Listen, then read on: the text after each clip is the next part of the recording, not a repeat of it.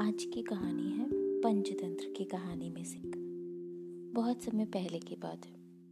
एक तालाब में एक साधु महाराज स्नान कर रहे थे। स्नान करते करते उनके ऊपर एक चूहिया आकाश से आ गिरी। उन्होंने आसमान में देखा तो वो चूहिया एक चील की चोंच से गिरी थी। साधु महाराज को चूहिया पर दया आ गई।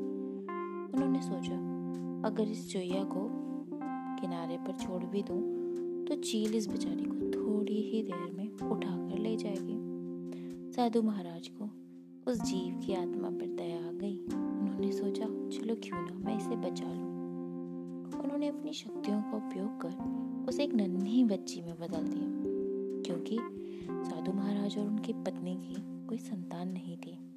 इसलिए साधु महाराज उस छोटी बच्ची को लेकर घर चल दिए। उन्होंने और उनकी पत्नी ने उस बच्ची का भरण पोषण किया।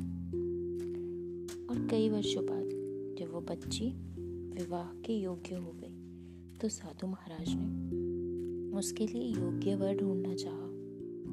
योग्य वर ढूंढते ढूंढते वे भगवान सूर्य के पास गए। उन्होंने सूर्य से कहा कि, हे सूर्य, तुम सारे संसार में अपनी आभा चमकाते हो। मेरी पुत्री को अपनी पत्नी के रूप में स्वीकार करो। सूर्य महाराज मान गए, परंतु जो बच्ची थी, उसने मना कर दिया।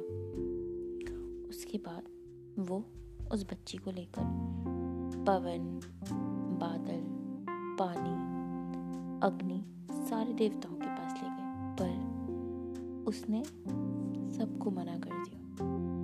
उसके बाद साधु महाराज उसी पर्वत के पास जहाँ वो जलाशय था, यानी जहाँ तालाब में उन्हें वो पहली बार मिली थी। वहाँ पे गए, वहाँ जाकर उन्होंने पर्वतों के राजा को आवाज़ लगाई।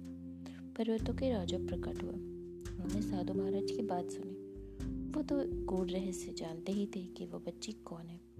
उन्होंने कहा कि ऐसा करिए, मैं मूषक महाराज को बुलवा लेता हूँ और आप मूषकों के सरदार से एक बार पूछ लीजिए पता इसे वो ही पसंद आ जाए। तो पर्वतराज ने साधु के हामी भरने पर मूषकों के राजा को बुलाया।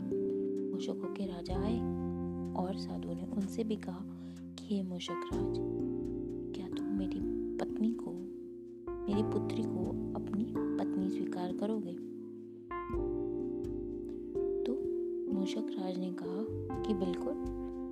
उसके बाद उन्होंने अपनी पुत्री से पूछा क्या तुम मूषक राज को अपना पति स्वीकार करोगी? उनकी पुत्री ने भी हामी भर दी। तो साधु महाराज ने उस बच्ची को फिर से एक चूहिया में बदल दिया और मूषक राज से उसका विवाह कर दिया। इस कहानी से हमें यह सीख मिलती है कि हम बाहर से कितने भी बदल जाएँ, हम अपने आंतरिक चरित्र को कभी नहीं बदल सकते।